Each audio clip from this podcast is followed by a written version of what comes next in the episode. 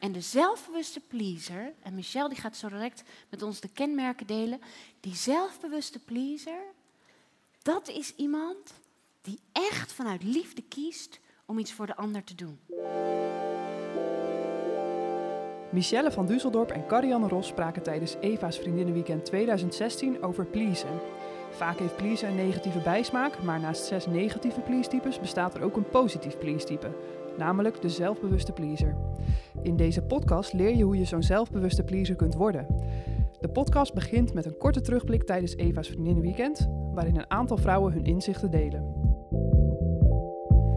Een beetje licht in de zaal, dan kunnen we het zien. Wie heeft er een inzicht waarvan ze zegt, dat wil ik graag delen? Ja, dat is fijn. Dat is vrij dichtbij. Ik ben al in de buurt. Je mag komen staan, uw naam zeggen en zeggen wat het inzicht is. Uh, ik ben Joke. En we kwamen erachter, we hadden net een kort gesprekje, dat we eigenlijk tot hetzelfde inzicht uh, kwamen. Dat je bij de ene persoon een andere pleaser bent dan bij de andere persoon. Dus dat je verschillende pleasers kunt zijn uh, in relatie tot wie je tegen, tegenover je hebt. Ja, de omgeving bepaalt een beetje mee welke richting jij kiest als pleaser eigenlijk. Ja, ik hoor meerdere ja's om mij heen. Ja, ja heel leuk. Daar gaan we ook nog wat over zeggen straks. Iemand anders? Ja. Ik ben Annemarie. Uh, wat ik mooi vond is dat ze ook zei van er zit ook iets positiefs in de pleasers. Want je kan alleen maar denken het is alleen maar negatief. Maar er zit ook iets uh, positiefs in als je graag uh, verbinding wilt of op zoek bent naar relaties. Dus het relatiegerichte, dat is even de, die pleaser die je er nu uitpakt. Maar dat heeft ook een positieve kant eigenlijk. Je kan het alleen maar negatief zien, maar dat is het ook niet. Absoluut waar. Dat is ook waarom we inderdaad, we hebben achterin ook zo'n quick scan gezet, waarbij je dus ook heel gemakkelijk kunt zien van wat hoort er bij de verschillende types. En uh, dat hebben we ook in het uh, gratis e-book wat je kunt downloaden via de website. Um, daar staat het ook in. En dan zul je zien dat we de positieve ook net een puntje meer hebben gemaakt dan de negatieve. Want we vinden natuurlijk wel heel belangrijk dat we ook op een mooie, positieve manier kunnen kijken naar de please-types. Heel goed. Nog iemand? Ja, een van de dingen die vanmorgen gezegd werd, ontdek wie je bent in je zijn, voorbij fout en goed. En dat zijn, um, ik heb een de afgelopen maand een aantal gesprekken gehad met iemand. En die zei, Jaweh is ik ben en ik zal er zijn. En zei, hij zei tegen mij, en jij bent heel erg in je, ik zal er zijn, hè, dus voor de ander. En je gaat voorbij aan, ik ben. ik ben. En hij zegt, je moet eerst terug naar ik ben. Ja. En dan pas kun je zijn. En dat vind ik wel heel mooi. Dus dat we eerst weer moeten zijn. Ja, voorbij mooi. dat fout en goed. En dan pas kunnen wij zijn voor anderen. Ja. Absoluut waar. Dat is ook waarom we vanochtend begonnen met die ik. Hè, die ontwikkelingsfase. En dat we dus gisteravond dat al aanstipten. Dat het vanuit God is dat Hij ons dat ik geeft. En dat ik ben enorm belangrijk is dat we dat vertegenwoordigen. Dankjewel. Nog iemand? Ja?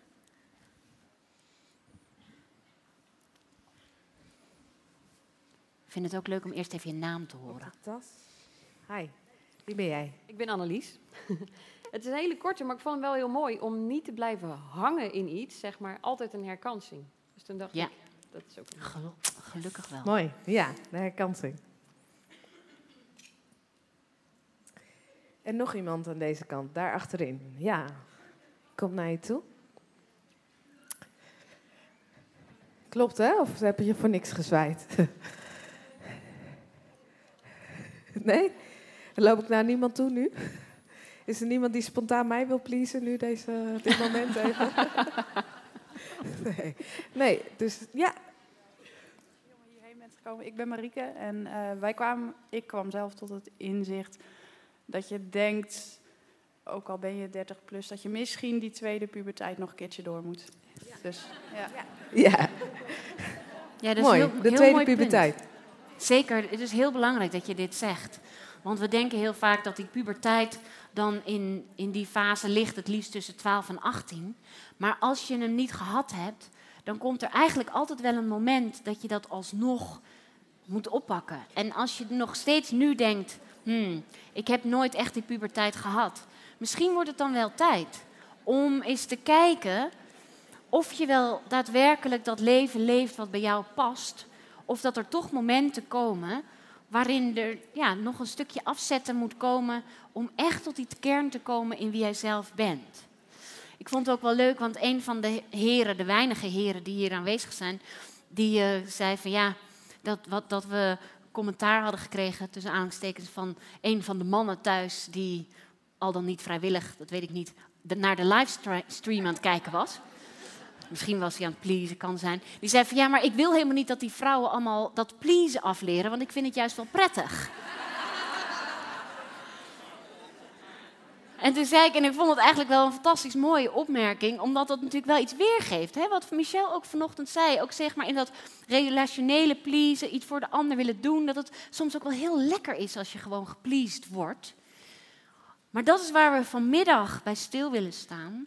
Dat die, die negatieve kanten van het pleasen, daar zit eigenlijk altijd nog iets onder wat je ervoor terug wil hebben. En dat is ook waarom het eigenlijk een vorm van, van liegen is. Je doet ja, maar je bedoelt nee. En, en daar zit iets in, een onderstroom, die, die niet prettig voelt. En zeker voor de mensen die hier ook die, die hoogsensitief zijn, die dat oppikken, dan, dan voel je een bepaalde onveiligheid. En dat geldt dus ook voor de heren. Op het moment dat jij wel dingen doet voor de ander, maar het is eigenlijk vanuit plicht of omdat je vindt dat het moet, en, en, of vanuit angst, dan is dat niet de liefde die je wil voelen vanuit het feit, ik ben een ik, jij bent een ik. We willen die verbinding van die cirkels die we gisteren zagen, vanuit de eigen autonome ik, waarbij je vanuit liefde gaat geven.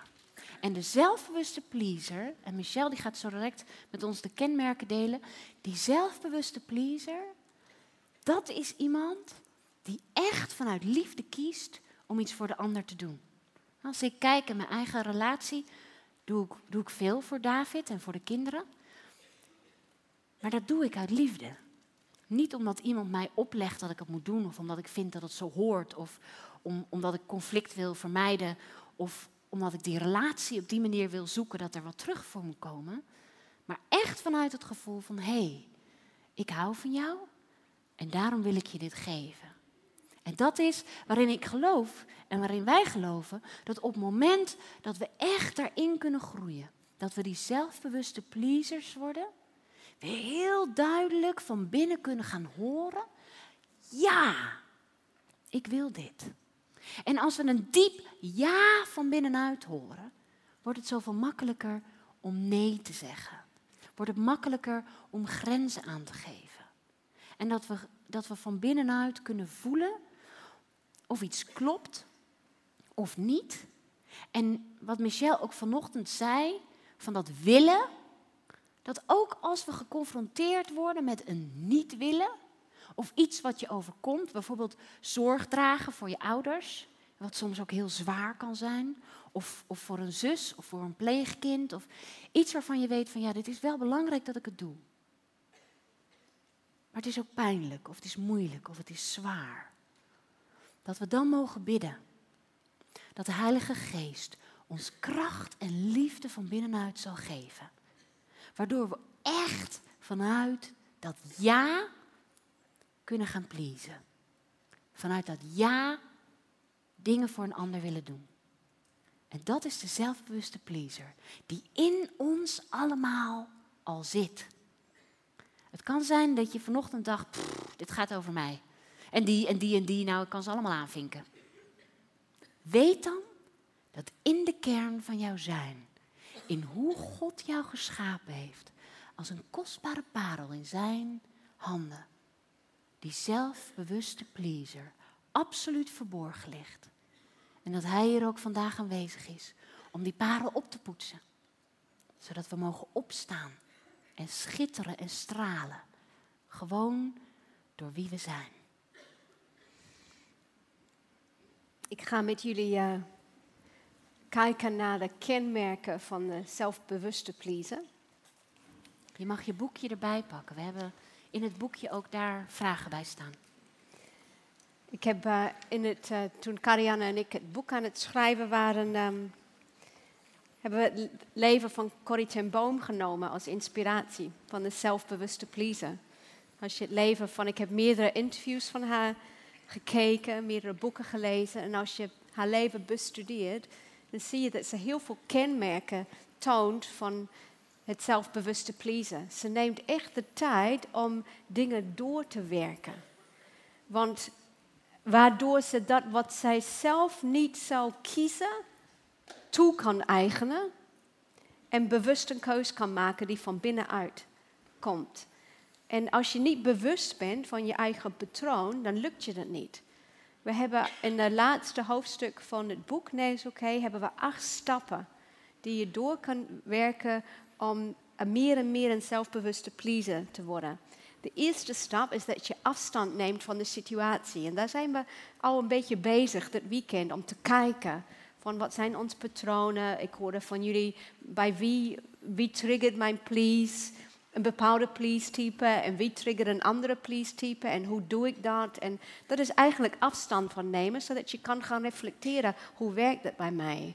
Dan ben je al bezig om dat wat misschien eerst een blinde vlek was of een uh, automatisch patroon, om daar grip op te krijgen, om het te gaan zien. Uh, in de psychologie praten we over bewustzijn, dat het heel belangrijk is om bewust te worden van onze patronen. En uh, ik denk dat het heel veel te maken heeft met in het licht komen. Wanneer we dingen in het licht brengen, wanneer we Gods licht op laten schijnen, worden we meer bewust. En dat bewustzijn is heel erg nodig om stappen te kunnen zetten naar, naar volwassenheid.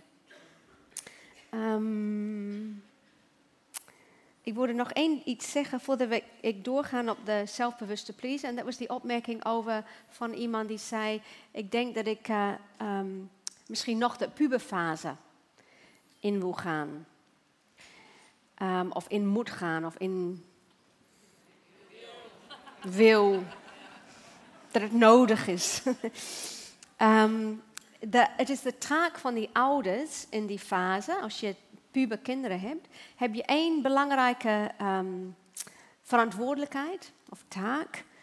Um, je hebt meerdere, maar er is, het is je taak als ouder om die, die, um, de uitspattingen van het kind te containen, te, te, stukje in te inperken, je te, te, te, te afbakenen, veilig te stellen. Want de brein, het brein van dat puber is niet volledig ontwikkeld. Dit is pas, pas ontwikkeld rondom leeftijd 23, 24. Dus ze kunnen niet de consequenties van hun keuzes overzien. Dat kunnen ze niet.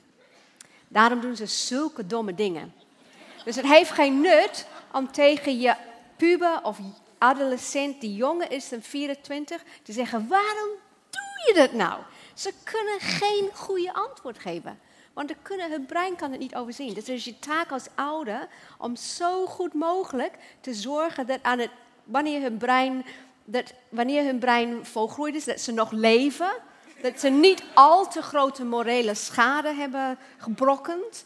Dat ze, weet je wel, geen leven of morele of geestelijk bedreigende dingen gedaan hebben. Dat is wel, daar moet iemand op letten. Daar moet echt iemand die hun onvoorwaardelijk lief heeft op letten. Dat is caring, dat is zorg. Er zijn heel veel mensen bij mijn therapie geweest die, die uh, emotionele verwaarlozing hebben gekend. Er was geen ouder in hun puberteit die om hun gaf en die hun begrensde. Weet je wel? En dat voelt heel erg als emotioneel verwaarlozing. Dus dat is je taak. Nou, als jij die puberteit ingaat met de herkansing, moet jij ook iemand in je leven hebben die dat voor jou doet. En dat moet je eerst regelen een coach, een mentor, een goede vriendin. Dat je iemand opzoekt en zegt: Ik ga nu tegenaf zetten, maar let op mij. En spreek mijn leven in wanneer je merkt dat ik domme dingen aan het doen ben. En ik geef je de toestemming. Dat wou ik even zeggen, want ik zie heel veel schade bij mensen die, weet je wel, die ze hebben hun hele leven ja gezegd. Ja, ja, ja, ja, ja. En ineens ontdekken ze dat ze nee mogen zeggen. En dan is het, nee, nee, echt, nee, doe het niet, kies voor mezelf. En dan gaat het, uh, en de kinderen gaan er aan onderdoor. Uh, jullie hebben het ook gezien, toch? Ja. En dat moet het niet worden. Ja. Dank je. Oké, de kenmerken van een zelfbewuste pleaser. De zelfbewuste pleaser neemt de tijd om dingen van binnenuit toe te eigenen. In Engels hebben we een mooie uitdrukking: to own your own choices. Eigenaar te worden van dat wat jij kiest te doen. En om dat te kunnen doen, om, om volmondig ja te zeggen, moet je ook nee zeggen. Als je ja tegen iets zegt, zeg je altijd automatisch nee tegen iets anders. En ben je daartoe bereid? Dus als jij ja zegt om niet voor jezelf te zorgen, om over je grenzen te gaan, dan zeg jij ook ja tegen de gevolgen daarvan. En daar moet je ook afwegen. Als jij ja zegt tegen ehm, ehm, jezelf wegcijferen, dan kies je nee tegen, dan zeg je nee tegen um, echt in je bestemming gaan leven en um, uh, jouw dromen waarmaken. Het gaat altijd samen. Ja en nee kan je niet uh, los van elkaar zien. Dus wees bewust dat wanneer je ja zegt, dat je ook nee zegt. Ik uh, ben altijd geïnspireerd geweest door een, een verhaal van een violist, een jazzviolist die um, een interview gaf. En die interview zei tegen haar, hoe komt het? Hoe breng je de discipline op? Of hoe doe je dat, dat je elke dag zoveel uren oefent? En ze zei, ik heb de principe van geplande verwaarlozing. Planned neglect. Ik verwaarloos alles uh, wat voor mij niet belangrijk is om dat te doen. En dat is het principe van ja en nee. Dus als, je, als zij zegt ja tegen dat carrière, dat intense carrière, betekent dat ze nee moet zeggen tegen andere dingen. En wat is dat voor jou? Wat, weet je, misschien moet je, als jij echt um, uh, dat leven die, waar je, wat je merkt van binnenuit, hè, dat, dat God je ergens voor roept, of dat dingen belangrijk voor je zijn om iets op dit moment in jouw leven te doen, wat ga je laten? Wees daar bewust van. Wat ga je laten? En wat gaat dat je kosten? Misschien worden mensen boos op je, teleurgesteld op je. Misschien zeggen ze, nou, dat had ik niet van jou verwacht. Of dat ze zeggen van, ja, dat kan je niet maken. Of dat ze zeggen van, uh, wie A zegt, moet ook B zeggen. Weet je, als je A zegt, mag je ook dan zeggen, Nee, B ga ik niet doen. Ik heb aangezegd, maar B, uh, nee. Ik, uh, ik, ik draai het terug. In Engels zeggen we, it's a woman's privilege to change her mind. Ja, dus van nu af aan zeg je dat. Als iemand zegt, als je A zegt, mag je B zeggen. Dan zeg je, it's a woman's privilege to change her mind. Uh, dat is ook een heel behulpzame uitdrukking. En wat je ook kan zeggen als mensen al die dingen zeggen, is een hele behulpzame zin. En dat klinkt zo, en jullie gaan het zo meteen met me oefenen. Ik heb er lak aan. Ja. 1, 2, 3. Oké, en nu vanuit je buik. En denk aan de persoon die je het liefst tegen wil zeggen. Ja. Zie hun gezicht voor je. Je kan nog steeds kiezen wanneer en hoe en of je dat gaat doen. Maar gewoon nu voor de lol. Even zie een gezicht. En vanuit je tenen ga je 1, 2, 3 zeggen. Het klinkt maar mij nog niet overtuigd. Nog een keer. Echt. Staan. Ga maar staan. En ook, we doen een voetje erbij, ja? ja. En een handje. Oké, 1, 2, 3. Ik heb een lak aan. Oh, dat, nog één keer voor de low. 1, 2, 3. Ik heb een lak aan. Oké, nu mogen jullie gaan zitten.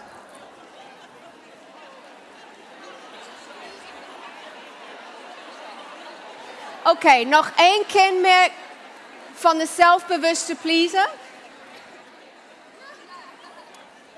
Nog één kenmerk van de zelfbewuste pleaser die houdt het totaalplaatje in zicht. Die houdt het totaalplaatje in zicht.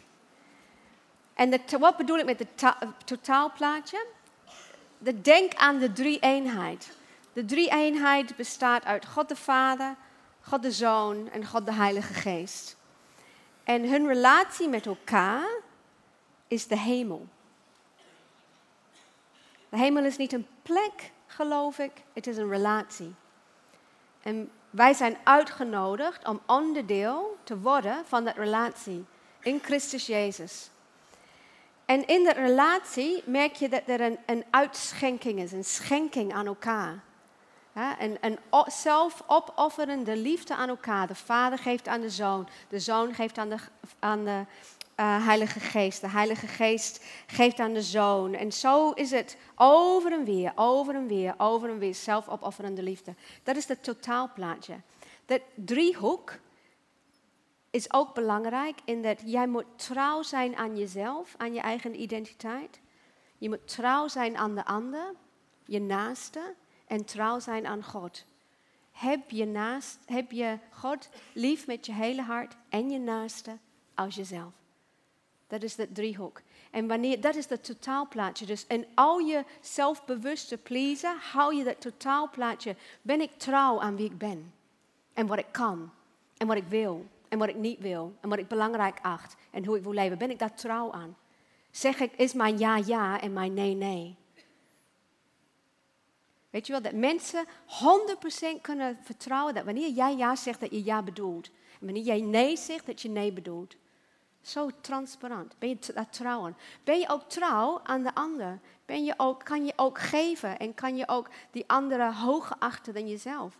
En kan je ook um, die andere lief hebben en kan je ook zorgen van vrijwillig? En hou je ook uh, hou je ook van God met je hele hart. En zijn wet en oog houden. En zijn principes. En zijn, uh, wat hij van ons wil. En dat driehoek, dat is wat hier moet komen. Zelfbewust verpleasen. Trouw zijn aan jezelf. Trouw aan de anderen. En trouw aan God. Dat wou ik even zeggen. Ja, in, in het boek hebben we ook veel nagedacht. Niet alleen over de ontwikkelingsfases en over kenmerken. Wat heeft er nou te maken met de verschillende pleasers? Maar hebben we iedere keer ook de Bijbel erbij gehaald. Want het mooie is dat ook jij, als jij er meer over weet en als jij het steeds duidelijker hebt hoe die please-types werken en hoe jij interveneert en interacteert met de mensen om je heen, dat, dat het ook duidelijker wordt waarom iemand iets doet. En als jij een zelfbewuste pleaser bent, dan is een van je hoofdklussen ook echt dat je bent wie je bent. Dat je blijft wie je bent en dat daar een bepaalde stabiliteit in zit. Want wat er kan gebeuren, is dat er natuurlijk, we hoorden het ook al hè, bij van wat zijn je inzichten. Wat er kan gebeuren, is dat er andere mensen om je heen staan, die misschien wel op een negatieve manier pleasen en die je weer naar beneden willen halen, waardoor jij ook weer getrokken wordt in dat negatieve pleasen, terwijl je nou juist zo blij was dat je op een zelfbewuste manier een pleasen was. Dus terwijl we de kenmerken hoorden, ook van die Michel net noemde, en er zijn er ook nog veel meer, merken we dat het inzicht helpt ons in een bewustwording. Die bewustwording leidt tot verandering. En die verandering zorgt ervoor dat we steeds stabieler worden. Dat we steeds meer berusten. Dit is wie ik ben, dit is wat ik kan, dit is wat ik wil. En daar kies ik voor. En die hoofdklus is dan dus ook dat je blijft staan. Ook als er mensen om je heen zijn die aan je gaan trekken om op een negatieve manier te gaan reageren. Wat ook kan gebeuren, is dat je geconfronteerd wordt met een bepaalde onrechtvaardigheid. Jij hebt het goed gedaan. Jij hebt goed geantwoord. Maar de ander heeft zo'n pijn, waardoor hij of zij bijna niet anders kan dan jou veroordelen of kritiek geven of iets negatiefs zeggen. En wat is onze eerste neiging? als iemand ons boos benadert, onze eerste neiging is precies zo terug te doen. Toch? als je een belediging krijgt of als iemand iets negatiefs tegen je zegt of je beoordeelt, waar we het gisteren ook over hadden, van je schoenen, of je schoenen wel of niet mooi zijn. Nou, lekker joh, ik vind ze wel mooi. En wat we mogen leren als zelfbewuste pleaser is dat we niet op eenzelfde manier reageren, maar vanuit liefde en zachtheid en mildheid. Waarin we leren om dat onrecht niet zelf op te lossen, maar bij God neer te leggen. Psalm 37, vers 4 en 5 zegt dat ook zo mooi. Dat zegt, zoek je geluk bij de Heer en Hij zal geven wat je hart verlangt. Leg je leven in Zijn handen en vertrouw op Hem. En dan vers 6, Hij zal recht doen. Wij hebben de neiging om dat recht toe te eigenen. Maar dat is niet zoals Jezus het ons voordeed. Een zelfbewuste pleaser kan onrecht over zich heen laten komen zonder dat het raakt. Als we kijken naar het voorbeeld van Jezus, dan werd hij bespuwd en bejouwd en uitgejouwd en negatief beoordeeld. En hij werd aan de andere kant bejubeld en bezongen. Maar als we kijken naar zijn reactie, liet hij zich nog de grond instampen en hij liet zich ook niet op een voetstuk zetten. Zien jullie dat? En dat is wat wij mogen doen.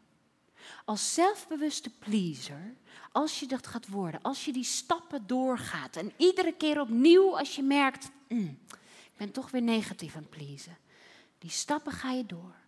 En dan kom je weer tot die kern waarin je merkt, ik kan dit nu kiezen, dan zul je merken dat je groeit. En als je groeit en de omgeving groeit niet mee, dan moet je beseffen dat als jij meer weet of meer kan dan de ander, jij degene zult zijn die een stapje terug moet doen. En dat bedoel ik niet kleinerend, maar juist dat je in liefde naar de ander kijkt en dat mededogen binnen laat komen. Denk, oké, dit is wat jij kan. Ik kan je helpen om je daaruit te trekken en ook te laten groeien. Maar als je daar niet voor kiest, als je dat niet zelf wilt, dan moet ik jou daar in bewogenheid ook een stuk laten gaan. Ik kan voor je bidden en je zegenen. Maar jij hoeft het niet je aan te trekken, zodat jij je weer naar beneden laat trekken. Snap je wat ik bedoel? Dat dat zo belangrijk is, dat jij blijft staan. En je kunt dat zelf nu ook opzij zetten voor anderen. En je kunt je eigen agenda loslaten. Niet vanuit dat plicht en vanuit dat moeten, maar vanuit de liefde. Dus ik ga het nog een keer zeggen en voor jullie door te laten dringen. Niet vanuit plicht of moeten, maar vanuit. Nou, het is fijn dat jullie zo overtuigd zijn allemaal. Niet vanuit plicht of moeten, maar vanuit. Liefde. Dat is je graadmeter, continu. Als ik bezig ben, als ik praat, als ik denk, als ik handel, dan wil ik dat daar Gods filter van liefde overheen zit. Ik wil mezelf afvragen: ben ik liefdevol op dit moment? Als je een mail stuurt naar iemand, als je op het punt staat om kritiek te uiten, als je op het punt staat om iets te zeggen, omdat je echt het gevoel hebt, in mijn volste recht kan ik dit zeggen en moet ik dit doen. Leg dat filter van liefde eroverheen. Is dit nu wat we willen geven? En dat is ook wat je merkt in je hart, in jezelf. We hebben een soort twee stemmen. De ene stem is neerbuigend, kritisch, negatief, vanuit angst. Je kunt het niet, ben jij dit nou al waard? De andere stem is positief, bemoedigend, liefdevol. Wat geeft meer energie? De liefde, het positieve deel. Maar vaak zijn we ons er niet bewust van dat we deze twee stemmen hebben. En daarin kunnen we ook zien, soms zijn het onze eigen stemmen, soms is het ook de duivel die ons negatief wil laten denken. En juist de Heilige Geest die ons positieve energie geeft om, om door te gaan, om, om dat offer te kunnen dragen, omdat Jezus ons dat voorbeeld heeft gegeven. En nu hebben we een hele leuke oefening. En is Lies nog in de zaal, want we zoeken een vrijwilliger? Oh, helaas. Nou, Michelle, it's up to you, girl. Kijk, we hebben hier twee catwalks. En de een is mooi rood. En die staat voor de liefde. Even je hakken erin, komt goed. En hier hebben we een catwalk. Ah ja, goed. Gelukkig heeft Roy aan alles gedacht.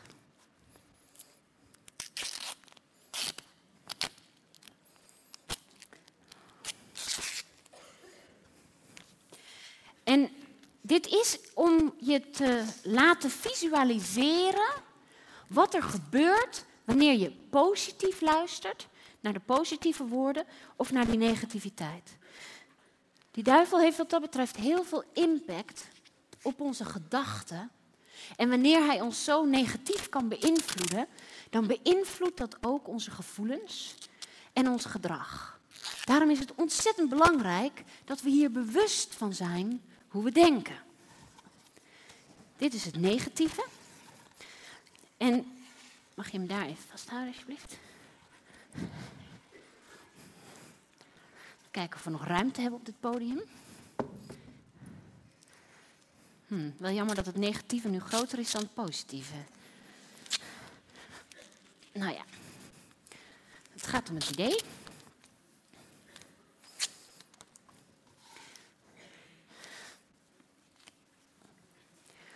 Wat we willen doen is om je bewust te laten zijn van wat gebeurt er. En je gaat dit zo direct ook in tweetallen oefenen. Je hoeft niet allemaal over de catwalk. Alhoewel, best, wie het leuk vindt mag best even proberen. Maar Michelle, Ja. mijn geliefde vrijwilliger, als jij nou eventjes hier gaat lopen en dan ga ik je helpen over die catwalk. En je merkt, hè, we hebben expres gekozen voor dat grijs en rood. En ik wil dat jullie allemaal even gaan staan om het te voelen. Dat grijs staat voor die last, voor dat negatieve. En wat hoort daarbij? Een beetje houding, van een beetje in elkaar gezakt. Dit mogen jullie even doen. Een beetje zo. Oh, dat zie je meteen, hè? Vanaf, ja, jullie zien het niet, maar je ziet die hele zaal in één keer zo. Een beetje, een beetje zo naar voren hangend. Niet, niet te blij kijken. Het is helemaal niet leuk hier. Het heel... En je, en, en je voelt gewoon een beetje die angst en, en die zwaarte die op je drukt van het negatieve. En als je dus hier overheen loopt en dan zeg je tegen jezelf, dan hoor je die stemmen en die visualiseer je. Wat zijn de stemmen die jij hoort in je hoofd, die er eigenlijk voor zorgen, je denkt ik zie het niet meer zitten. We zullen even oefenen, want dit is hoe het gaat. Loop maar. Je bent kansloos. Je kunt het echt helemaal niet. Denk jij nou dat je iemand bent? Iedereen kijkt naar je. Dit slaat helemaal nergens op. Dat jij hier loopt. Dat jij denkt dat je überhaupt iemand bent. Denk je dat je ooit een zelfbewuste pleaser kan worden? Nee, ik dacht het ook niet. Je bent echt een nietsnut. Hoe voelt Word dat? agressief van. Ja, ik had toch liever een andere vrijwilliger gehad. Lies, waar is Lies? Hoe voelt dat? Kun je je voorstellen hoe dat is als je die stemmen hoort? Denk daar straks over na, schrijf het op.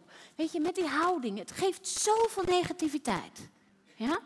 Oké, girl, gaan we op de rode. Je kunt het. Ik ben ontzettend trots op je. Wat voor houding hoort erbij, dames? Lift up. Je bent zo mooi, je bent zo kostbaar. Je bent een parel in Gods handen. Je kunt springen, dansen, blij zijn, want dit leven is zo mooi.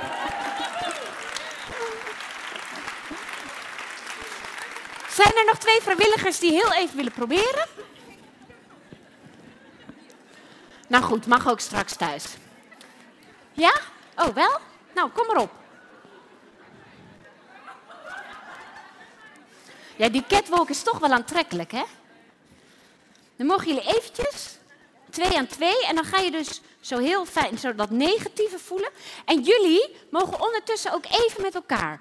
De, de tijd dat zij over de catwalk loopt en dat het negatieve is, gebruik je om even heel fijn negatief te praten tegen je vriendin. En voel wat het voelt. Het gaat niet om de waarheid hier, hè? Het gaat er niet. Ik, ik hou van Michelle, echt. Dit is niet wat ik werkelijk vind van haar. Maar dat is wat er zo vaak gebeurt, dat het leugens zijn. Oké, doe maar. Kom maar.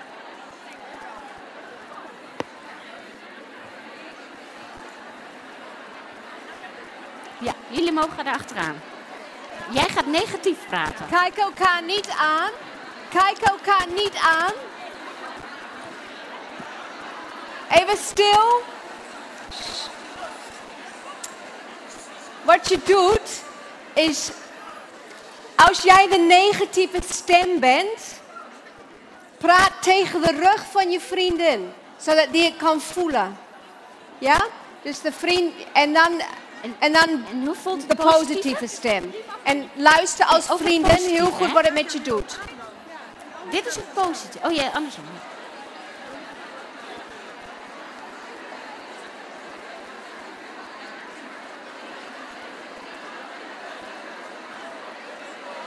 Ja, we zijn bij het positieve aanbeland. Je mag rechtop staan.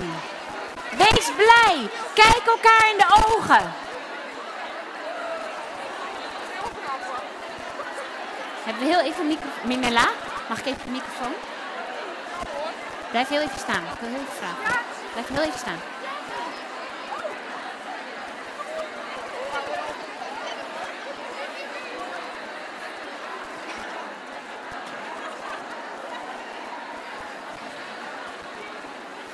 Jullie mogen gaan zitten.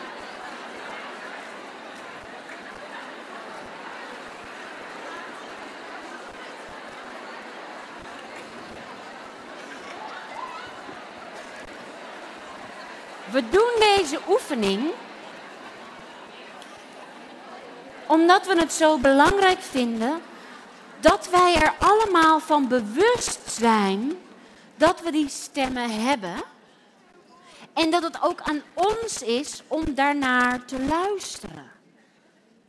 Luisteren we naar die negatieve stemmen en lopen we eigenlijk zo door het leven? Of laten we ons oprichten door de positieve stemmen en door Gods waarheid? Ik ben wel even benieuwd, dames. Misschien kunnen jullie kort even aangeven. Wat deed het voor je om op die verschillende catwalks te lopen? Nou, het voelt wel echt heel anders. Maar ik geloofde haar, meer ik geloofde haar niet zien? toen ik op de grijze loper liep. Ik geloofde haar gewoon niet, want dat is niet wat ze altijd tegen me zegt. Nee, maar je moet visualiseren Ja. dat het die stem Ja. was in je hoofd. Ik, Ja. snap- ik, ik was ook niet de waarheid aan het spreken nee, tegen precies. Michelle, hè? Dus dat, maar dat Dat roept dan... niemand, dat niemand daar nu Nee. over gaat. Ik hou van haar, echt. Dus ehm, ja, zeg ja. Nou, je wordt wel gewoon blijer als iemand eh, leuke dingen tegen je zegt. Dus dat is natuurlijk hartstikke fijn. Als iemand eh, positief is en eh, dat, ja, dan voel je gewoon anders. Dus het is beter om daarnaar te luisteren. En ze, ze liep achter je, hè? Dat was om te visualiseren dat het niet alleen de stem is van een omgeving die je zo naar beneden kan drukken of juist kan bemoedigen, maar dat het zo vaak ook onze eigen stemmen zijn. Als je vanuit die stemmen kijkt, dan, dan kunnen we bedenken, oké, we willen graag hierop lopen. Maar als je nou kijkt naar je leven, is misschien een kwetsbare vraag, maar toch. Waar loop je dan makkelijker? Op de grijze, luisterend naar het negatieve? Of op de rode, luisterend naar het positieve, dat je waardevol bent en dat je het kunt wat je moet doen? Rood. Ja, rood. Mooi. Geweldig, dank jullie wel. We zijn ook nog even benieuwd. Ehm, nou, het maakt inderdaad toch heel veel uit wie of het tegen je zegt. Ehm, of bij wie je bent, of negatief of positief. eh, ja, hoe dat op je werkt, vind ik eigenlijk. En leg dat dus uit. Nou, als je op dat rode loopt en je iemand zegt van, oh, je doet het goed, dan maakt het toch uit wie zegt dat je het goed doet. En geldt dat dan ook voor het negatieve? Nee, Nee, dus voor het negatieve maakt het eigenlijk niet, niet uit. zoveel als bij het rode. Maar dat Maar zal wel iets over mij zeggen. Ja. Geloof je dan het negatieve? Nee, Wie dit dan ook zegt? nee, niet meer. Maar Niet meer. dat besef ik me nu ineens van, ehm, ja, Leuk, hè? Ja. Daarom is soms zo'n visualisatie om het echt te doen, is zo belangrijk. Dat is prachtig dat je tot het besef kunt komen. Ik geloofde die stemmen wel, maar nu niet meer. En jij nog? Nee, nee, nee. Zo makkelijk kom je niet vanaf. Eh, helaas, ik vond de rode loper geweldig om overheen te lopen. Het is heel leuk om iemand zulke mooie dingen over je te laten horen. Maar de grijze, ja, ik, ik heb er zelf, denk ik, mm, niet zoveel moeite mee. Ik eh, probeer altijd het positieve in te zien. En ik denk altijd van, eh, er zijn zoveel andere mooie dingen die wel goed gaan. Dus daar hou ik mij altijd aan op. Mooi. Dank jullie wel. Geweldig, Super. dames. Dank jullie wel. En zo belangrijk is het. We zullen straks, voor wie het leuk vindt om nog even te oefenen, we zullen de lopers ook nog wel even aan de zijkant vasttepen. Dan kun je samen met je vriendin even oefenen. Want Michelle en ik hebben dit natuurlijk allemaal voorbereid. En we hebben het ook gewoon gedaan. bij mij, bij mij in de huiskamer. En als je echt je inleeft dat die stemmen tegen je gezegd worden, nu is het maar een klein stukje loper. Maar ik weet dat hier dames zi- zijn die misschien vanaf hun geboorte al iedere keer die negatieve stemmen hebben gehoord. Als we het hebben over de wantrouwende pleaser, de manipulerende pleaser, die al vrij aan het begin zitten. Maar ook de relatiezoekende of de erkenningzoekende. Dat is allemaal basisschoolleeftijd. Waarin je stemmen gehoord kunt worden. Die, misschien, die je nu misschien nog steeds hoort. Die stemmen van het verleden die je naar beneden drukte. Die je kleiner maakten dan wie je werkelijk bent. Misschien ben je gepest. Misschien waren het ouders die niet liefdevol spraken. Misschien niet eens zozeer dat ze continu negatieve dingen tegen je zeiden, maar negatief veroordelend naar je keken. Dat. Terwijl jij het wel hebt opgepikt als iets negatiefs. In heel veel levens ligt er zo'n grijze loper zonder dat we het doorhebben. En dat is waar vandaag voor is. Dat we luisteren naar die stemmen van ons hart. Het was prachtig om te zien dat de dames die hier stonden zeiden van ik luister daar niet meer naar. Maar we weten wel dat ze er waren. Luister naar die stem in je hart. En zorg met God dat je naar die rode loper gaat. Want wanneer zijn ja in jou steeds sterker wordt en je echt voelt dat je een geliefde dochter bent van de Allerhoogste Koning, van de allerliefste Vader, jouw papa, dan voel je dat die liefde zo sterk is dat de angst weg zal smelten. En dat je werkelijk de kracht krijgt om op te staan zoals Hij het bedoeld heeft. Om te zijn wie je bent. Dit is zelfzorg, want uh, anders waar. ga ik er overheen struikelen. ik weet het al. Eh, kan jij dit pakken? Ehm, sommige mensen merken dat ze geen vriendelijk stem hebben van binnen. Wij internaliseren vaak de stem van onze omgeving als kind. En als jij opgegroeid bent met een hele kritische stem of een afkeurende stem, dan soms is het, kan er een soort grijze ondertoon zijn in je leven. Een bijna half depressieve ondertoon. En dat kan komen door gewoon simpelweg een gebrek aan bemoediging en bevestiging. En sommigen van jullie zullen herkennen wat ik nu zeg. Dat er soms een beetje leeg voelt van binnen. En als jij dat bent, je kan je jeugd niet overnieuw doen. Maar wat je wel kan doen, is je kan leren om nu een goede moeder voor jezelf te zijn. Ik noem dat jezelf bemoederen in Jezus' naam. Want Hij is de ideale ouder. En jij weet, jouw geest weet, wat een ideale moeder of vader zou zeggen tegen jouw innerlijk kind. En neem de tijd als jij dat bent en je merkt, hé, hey, ik, ja, ik, ik zou niet weten hoe dat positief van binnen klinkt. Ga even met iemand afspreken, een vriendin of zo, en schrijf voor jezelf op tien dingen die jij als ideale, die jij denkt dat een ideale moeder of vader zou tegen je zeggen. Schrijf het op, een je met je naam. Michelle, je bent, zelfs als je ehm, faalt, ben je nog waardevol. Michelle, je doet het toe. Wat ben je moeder geweest? Gewoon bemoedigende dingen. En zet het ergens neer, een lijst. Zet het op je wc-muur of op je spiegel of op je koelkast. Hangt er vanaf welke je vaakst bezoekt. En uh, zodat je het elke dag kan, kan kijken en kan voorstellen de stem van de vader dat tegen jou zegt. En jij moet dat pakken en tegen jezelf zeggen. Dan, dat is een goede, behulpzame manier om een sterke ik op te bouwen. Een bron, een innerlijke bron van bemoediging uh, op te zetten. In ons boek hebben we verschillende stappen, heb ik al gezegd, van um, hoe word je zelfbewust pleasen. De tweede stap, stap 2, richt je aandacht op God. En daar gaan we nu ook een grote oefening over doen. Ehm, ik ga dat oefening begeleiden. En ik gebruik daarvoor een oefening die ehm, gebaseerd is op de werk van Liam Payne. En dat is gebruik van je voorstellingsvermogen.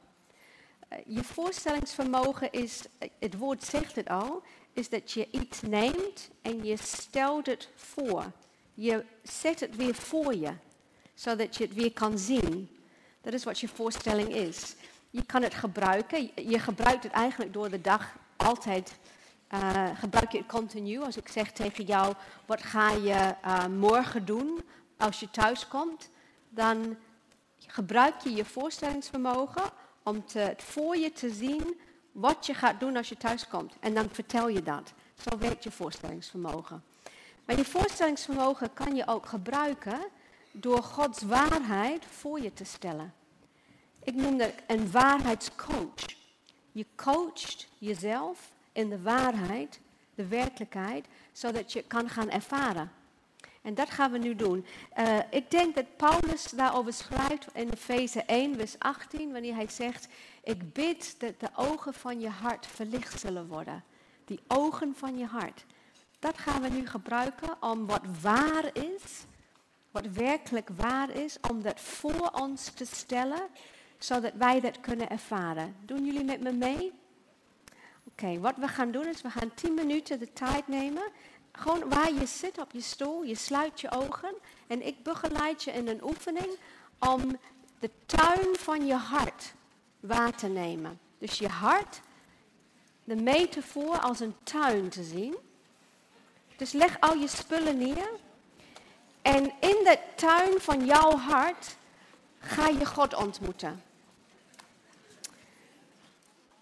En weet je nog, van eerder vandaag had ik het over van wat heb jij nodig om die enge stappen te zetten? Heb je een soort coach die je aanmoedigt, die zegt kom maar, kom maar, neem een stap. Heb je een, een ferme uh, rug, iemand die got your back, ik weet niet hoe je dat zegt in het Nederlands, maar volgens mij snappen jullie wat ik bedoel. Dat, je, dat er iemand achter je hebt staan en je weet, man, ik ben, uh, ik ben um, rugdekken, ik heb rugdekking, ik heb rugdekking. Of ben je, heb je iemand nodig, heb je God nodig die eigenlijk een beetje een, een uh, voorzichtige... Snap je wat ik bedoel? Weet je wel, je staat op de zijkant van het zwembad en je denkt van... Uh, um, ik moet daarin, maar ik durf het niet. En een heel vriendelijk, liefdevolle iemand komt en uh, die zorgt ervoor dat je heerlijk gaat zwemmen. Heb je dat nodig? Of heb je aanmoedigende woorden nodig? Be bemoedigende woorden nodig? Of heb je juist ruimte nodig? Jouw ziel weet dat wat jij nodig hebt. En dat gaan we even kijken. Dus ga maar lekker zitten. Sluit je ogen. Zonder jezelf af van iedereen anders in de zaal. Zet je voeten, beide voeten, als het je lukt, uh, op de grond. En neem eerst een paar momenten om je te richten op je ademhaling. En uh, ik ga jullie een korte ontspanning begeleiden. En het doel daarvan is dat je eigenlijk in je lijf komt, uit je hoofd. Dus voel eens eerst je voeten. Wiebel je tenen en je schoenen. En voel je voeten en je schoenen, zijn ze warm of koud of strak of losjes. Wees bewust dat onder je voeten dat er ook dat de grond is. En voel ook de contact die je lijf maakt met de stoel. De onderkant van de stoel en ook de achterkant van de stoel. En wanneer je dat contact voelt, wees ook bewust wat de stoel jou draagt. Het is stevig, het draagt je, dus je hoeft er geen extra spanning aan toe te voegen. Dus alle spanning die je op dit moment in je lijf hebt, die heb je waarschijnlijk niet nodig. Het is soms wellicht onbewuste spanning of chronische spanning. En dan kan je je ademhaling kan je helpen om de spanning los te laten. Wees eens, ga een beetje door, met je aandacht door je lijf heen om te voelen waar jij spanning opslaat. Begin bij je voeten. Met je lopen in je gedachten, je, je onderbenen en je bovenbenen langs. En je billen, als je merkt dat je daar spanning, extra spanning is. Een paar keer zuchten en laat het gaan. Sommige mensen uh, spannen zich onbewust aan in hun um, onderrug of middelrug of schouderbladen. Als je merkt dat je daar spanning hebt, stel je voor dat je dat, je dat van je af laat glijden. Wellicht draag je verwachtingen of verplichtingen of lasten of zorgen dat je op dit moment voor nu los kunt laten. Sommige mensen hebben spanning in de onderbuik. Ze spannen zich onderbuik aan. Waardoor die ademhaling minder diep is. Als jij dit bent, leg je handen op je onderbuik en adem daar naartoe. En laat het een beetje hangen. Iedereen heeft de ogen dicht, dus niemand ziet het. En laat je buik even los en ga diep ademen. Of wellicht heb je spanning in je borst of je keel. Stel je voor dat je keel en je hals wijd en open is en dat je ademhaling als vanzelf naar binnen stroomt. Dat je vrij bent om door te ademen naar jezelf. En als het goed is, heb je meer bewustzijn nu op je lichaam. Dat je het kan voelen.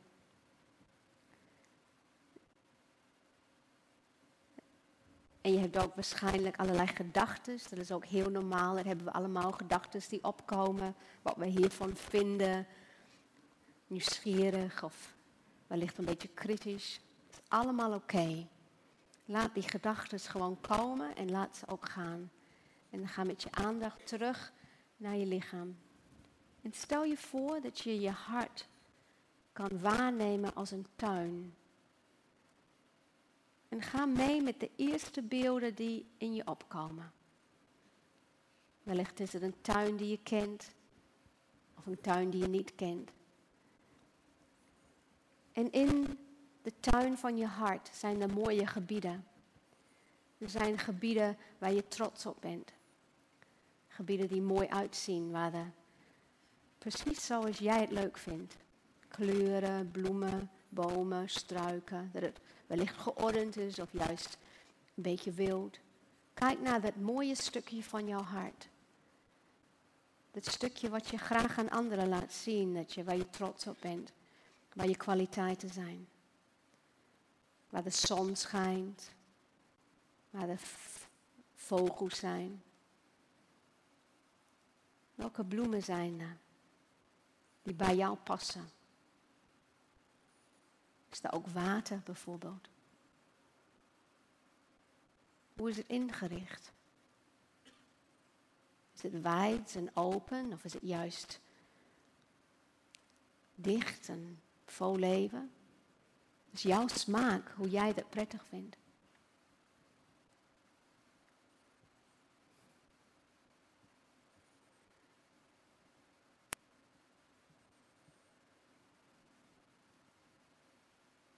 En kies even hoe je het anders wil. Wil je nog andere planten daar planten?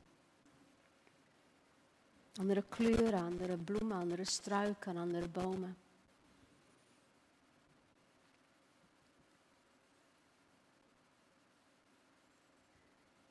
En er is waarschijnlijk een ander deel van je hart die niet op orde is. Waar er wellicht onkruid is.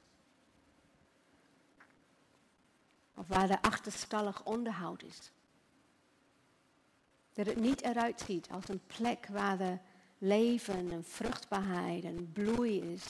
Maar juist door of donker of rommelig of wat het dan ook is dat jij ziet. Kijk naar dat stukje van je hart die niet op orde is. En dat hebben we allemaal. En er zal ook vast een stukje van je hart die onbekend is. Die zal er ook zijn. Kijk eens om naar de tuin van je hart en kijk wat die, hoe die omheining eruit ziet. Heeft de tuin van jouw hart een, een grens, een schutting of een heg, iets wat jouw hart afbakent, waardoor het veilig is? Waardoor jij kan kiezen wie komt er binnen en wie niet. En wat soort omheining is het? Hoe hoog is het? Is er een poort? Kijk even of het is zoals je het hebben wil, zo bij jou past.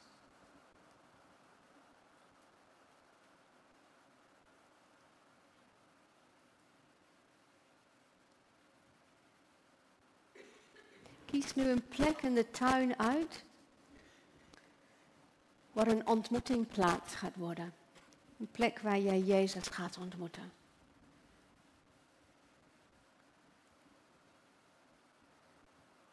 En zet daar neer met je voorstellingsvermogen iets waar je kunt zijn of zitten, een bank of een stoel of een kleed wat bij jou past. En ga je hem ontmoeten in de plek, de tuin van je hart die, die mooi is? Of ga je hem ontmoeten op de plek dat aandacht nodig heeft?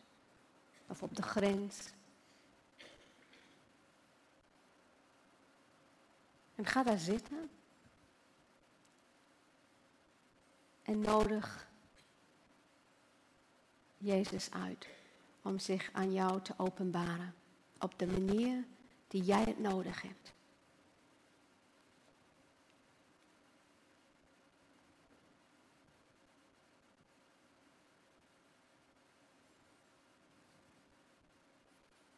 Sommige mensen kunnen het beeld van Jezus voorstellen. Anderen die zien een licht of een warmte of een... Ze nemen iets waar. Hij is er altijd. Want hij woont in ons. Hij is Immanuel.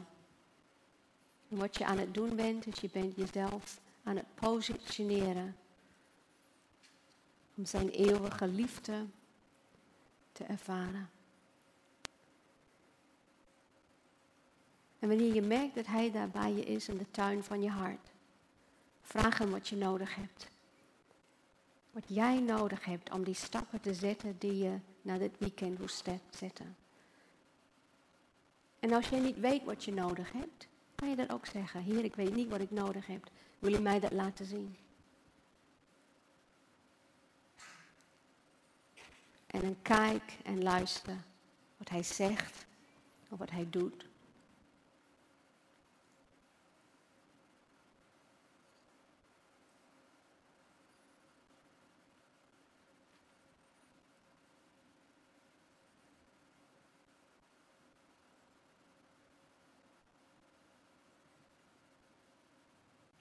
Vertel hem zo van binnen waar je moeite mee hebt.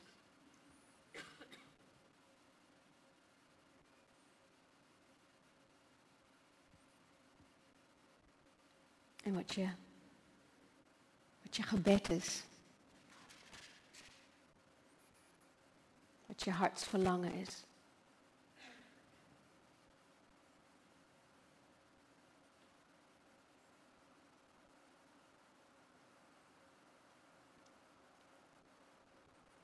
En zorg ervoor dat je niet veroordeelt of afkeurt wat je ziet. Wat er is, is wat er is.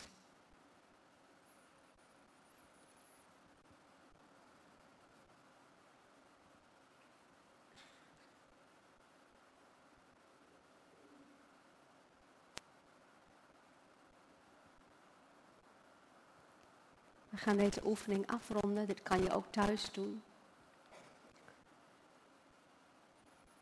Kijk nog een keer rond de tuin van je hart.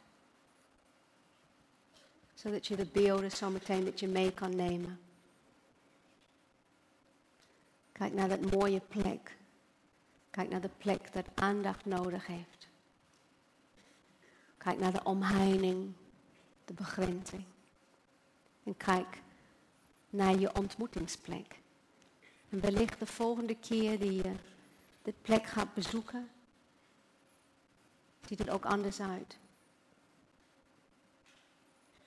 Wees weer bewust dat je hier bent in deze zaal. Voel weer de stoel onder je, je voeten op de grond. Wees bewust van de mensen om je heen. En wanneer je dat wil, kan je je ogen openen. En later vandaag kan je weer opschrijven wat je uit deze oefening gehaald hebt.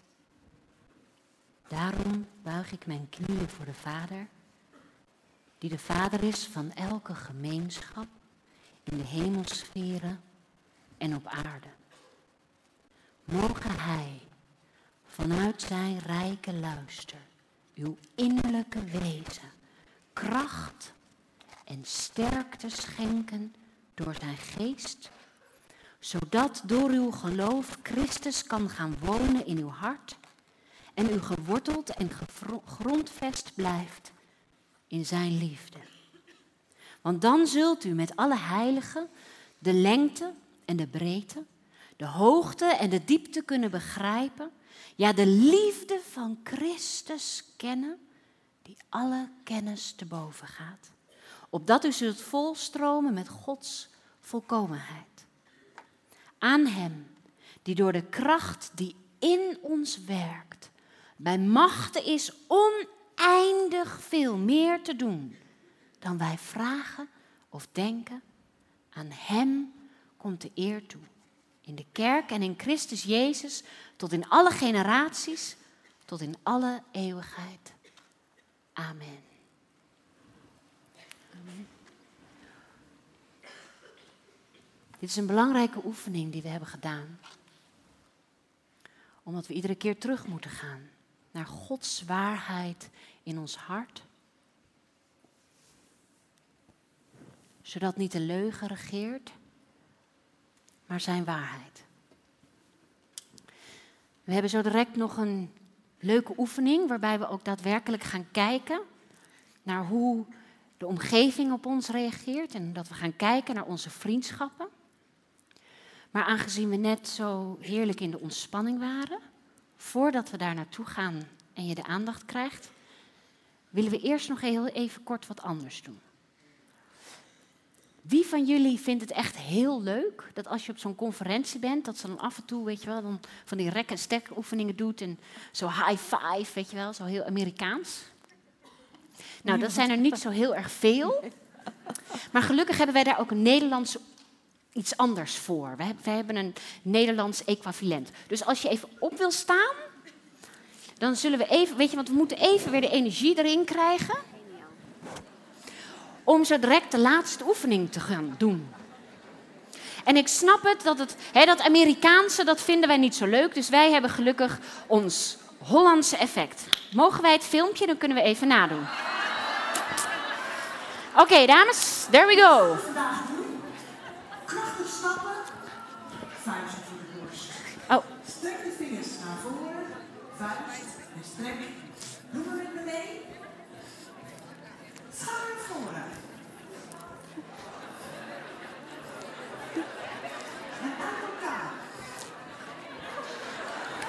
Ja, dit wordt de uitdaging, hè? Beetje eh, high five, krijgen we toch nog? Wie wordt er al energiek van? Nee, ik ook niet zo. Jongens, gooi die beat er gewoon in. Hoppakee, let's party. Come on.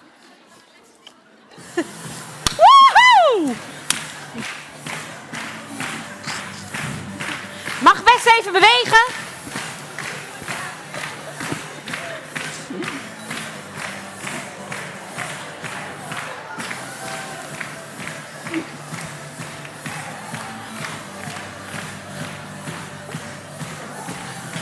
Even goed dat zuurstof er weer in. Handen omhoog. Voel dat je leeft. Oké, kunnen we er weer even tegen? Ja. Alright. De laatste oefening. En dan mag je je boekje openslaan op pagina 8. Hé, was toch wel even lekker, hè? Hebben ze niet zo gek uh, uitgevonden.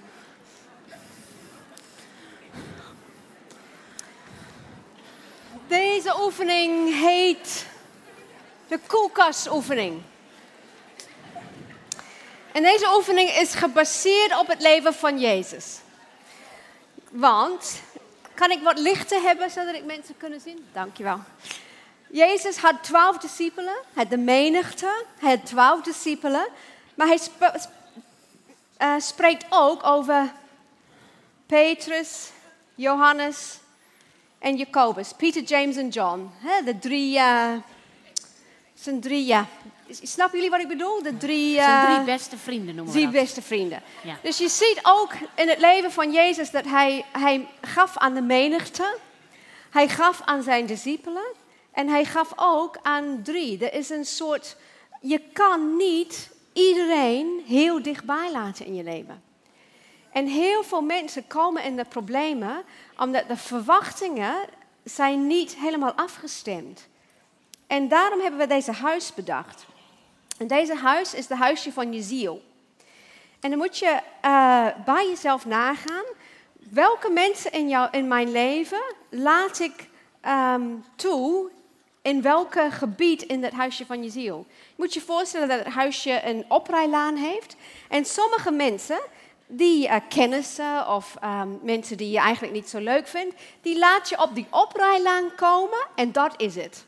Doe de deur niet open. En die mensen denken dat ze koelkastrechten hebben. Dan heb je een probleem. Ja. Maar je hebt ook mensen, die vind je leuk, die vind je aardig en je mag ze. Ze mogen in je huis komen komen. Je, je biedt ze een, eh één koekje aan, met de, als je in Nederland woont. En nou, dan doe je de deksel weer dicht. Man, ik kwam zo in de problemen toen ik in, eh, eh, vanuit Nieuw-Zeeland. Want dan is, eh, weet je wel, is het gastvrijheid als je alles op tafel zet. En hoe meer je gasten eten, hoe blijer ze met jou als gastvrouw zijn. Dus ik wilde heel eh, goed eh, indruk maken. Dus ik pakte van alles. Nou, echt. eh, dat was, kwam echt een grote problemen. Dus wie laat je in je huiskamer? En je kan denken over mensen in je, op je werk. Je kan denken mensen in je vriendenkring, in je familie, in je collega's, in je kerk. Maar het is wel belangrijk om daar bewust te zijn. Wie geeft je huiskamerrechten? Wie laat je in eh, je keuken komen? Weet je wel, mogen de mensen, en het is een metafoor natuurlijk, maar mogen de mensen, stel nou voor dat de mensen in jouw leven, die mogen gewoon binnenkomen en die mogen de kastdeuren opentrekken. Ze mogen jou een kopje koffie maken, ze mogen pakken wat ze nodig hebben. Maar in je ziel mogen ze er ook. Wie geeft je keukenrechten en wie geeft je koelkastrechten? Wie mag in jouw huis komen en ze zijn zo goede vrienden of vriendinnen dat ze mogen eh, in je keuken komen, koelkast openen en zeggen, hmm, lekker, wat ga ik eten? Koelkastrechten. Wie geeft je, wie geeft je koelkastrechten? En wie geeft je werkkamerrechten? Of slaapkamerrechten? Je kan meestal één hele diepe, intieme relatie hebben met, je, met iemand die echt in je slaapkamer mag komen. En dus wat we willen dat je nu doet, en dan kan je een overleg met elkaar doen, dat je eh, zet wat namen op in de verschillende vlakken. En het kan ook zijn dat je merkt van, hé, hey, ik geef die persoon koelkastrechten of keukenrechten, maar dat wil ik eigenlijk niet. Of die persoon denkt dat zij in mijn werk komen, werkkamer komen, ehm, maar eigenlijk staan ze, wat mij betreft, op die oprijlaan. Of misschien zijn er mensen die, die willen heel graag, maar jij durft nog niet die rechten te geven. Neem even, we hebben tien minuten de tijd voor, of zeven minuten de tijd voor. Kijk naar die tijdspolitie die daar zitten aan de voorste rij. Zeven minuten de tijd om eh, deze oefening vijf te doen. Vijf minuten, vijf minuten. Oké, dan ga ik stoppen met praten. Volgens mij is het duidelijk. Gaan jullie beginnen?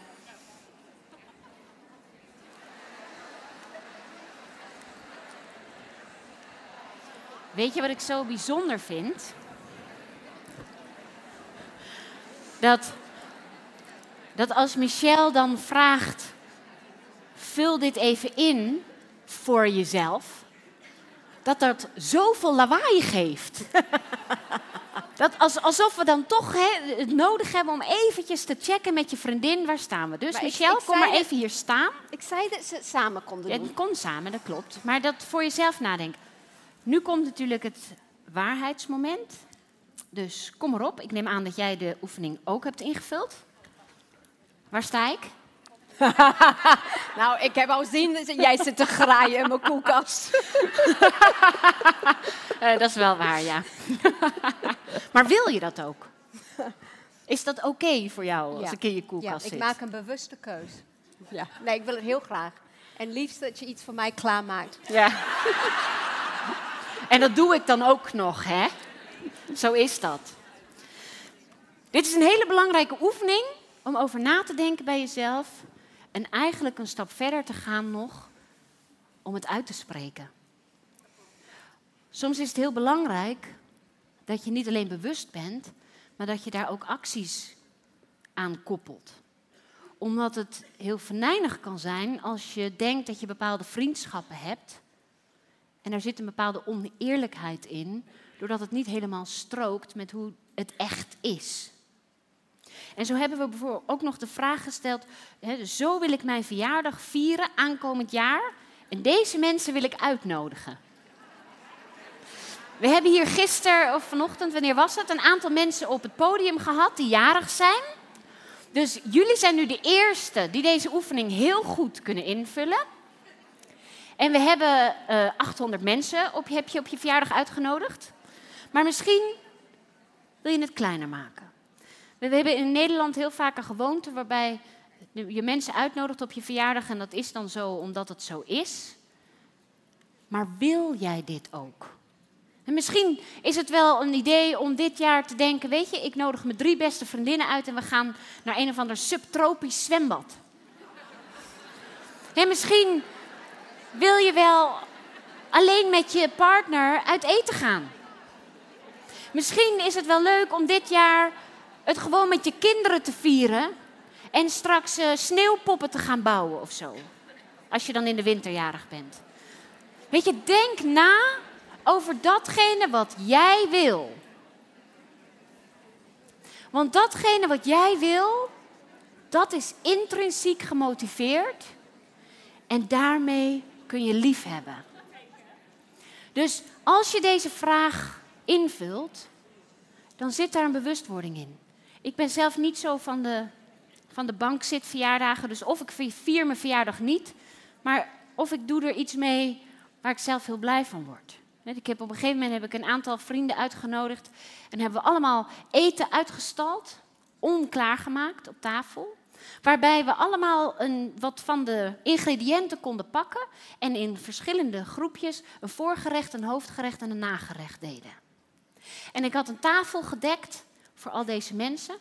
En we hebben tussendoor had iedereen iets meegenomen waar hij of zij heel enthousiast van werd. Dus de een had een schilderij, de ander had een lied, de volgende had een toneeloefening. Het is echt de beste verjaardag ooit geweest. Omdat het zo intiem was, creativiteit had, maar ook echt verwoorden wat er in mij leefde. En dat is wat we jullie ook toewensen. Dat je ook in dit weekend steeds meer gaat nadenken. Wie ben ik? Wat wil ik? En waar zeg ik ja tegen? Hoe groter het ja, hoe makkelijker het nee. Gebruik je verjaardag om ja te zeggen tegen het komende jaar van je leven. En je eigen bestaan te vieren. En dat moet je wel doen op de manier die bij jou past. Ik heb een vriendin in Nieuw-Zeeland, die heeft altijd een verjaardagweek. Ze neemt de hele week en uh, op de ene dag doet ze dit en uh, helemaal, uh, ja, daar heb ik van geleerd. Heel goed. Ja. Dus ook nu geldt, we hebben vanavond, Minella komt nog iets vertellen over het avondprogramma. We hebben vanavond gaan we ook weer verder met het vieren. En we willen jullie ook vragen, ik weet niet of het, hoe het weer inmiddels buiten is, maar te horen aan het geluid van het dak is het misschien wel droog. We hebben ook aan deze kant die gebedswandeling. En daarin hebben we ook de acht stappen beschreven die belangrijk zijn om tot die zelfbewuste pleaser te komen. Dus of je nou naar buiten gaat of naar binnen, we willen jullie vragen, als je er zin in hebt, nu of volgende week, om dat ook daadwerkelijk te gaan doen. Het zal je heel veel inzicht geven. En bedankt voor jullie Dank jullie wel. weer. Super.